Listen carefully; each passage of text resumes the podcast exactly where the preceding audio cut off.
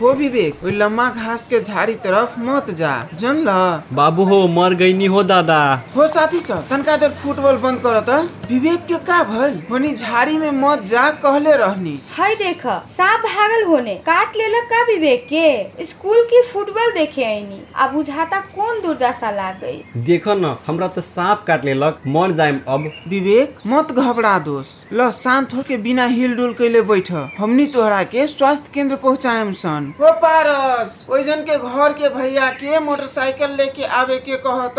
हाँ विवेक के इहवा खुला जगह पर सुताव बेसी हिलाले डोलाले बिना। हमर कापी से हम हौकतानी पोन पर काट लेले बा फूल रहल बा। काटल जगह के छुए चलावे के ना होला बुझल? अब हम विवेक के आसान होके कह के ओकर कसायल बेल्ट बटम सब धीरे से खोल देतानी औरी औठी आ घड़ियो खोल देतानी। होई रोशन वही समय में हम विवेक के जूता आ मोजा अस्थिर से खोल देम बेसी सांप सबके काटल खतरनाक ना होला। समय में उपचार कैल गेला पर सांप के कटला से प्रभावित व्यक्ति के बचायल जा सकता। सांप के काटल व्यक्ति के जल्दी से जल्दी उपचार केंद्र में पुगावे सकला पर हुनका बड़का क्षति होए से जोगायल जा सकता। विश्वासी आ सही जानकारी प्राप्त करे खातिर आ नज़दीक के उपचार केंद्र कहाँ बा से पता लगावे के खातिर आधिकारिक web page snake bite Nepal dot O R G पर जाके आवश्यक जानकारी लेल जा सकता। सर्पदंश से हो सके वाला मानवीय एवं शारीरिक क्षति विरुद्ध नेपाल सरकार, स्वास्थ्य तथा जनसंख्या मंत्रालय, रोग अनुसंधान तथा नियंत्रण महाशाखा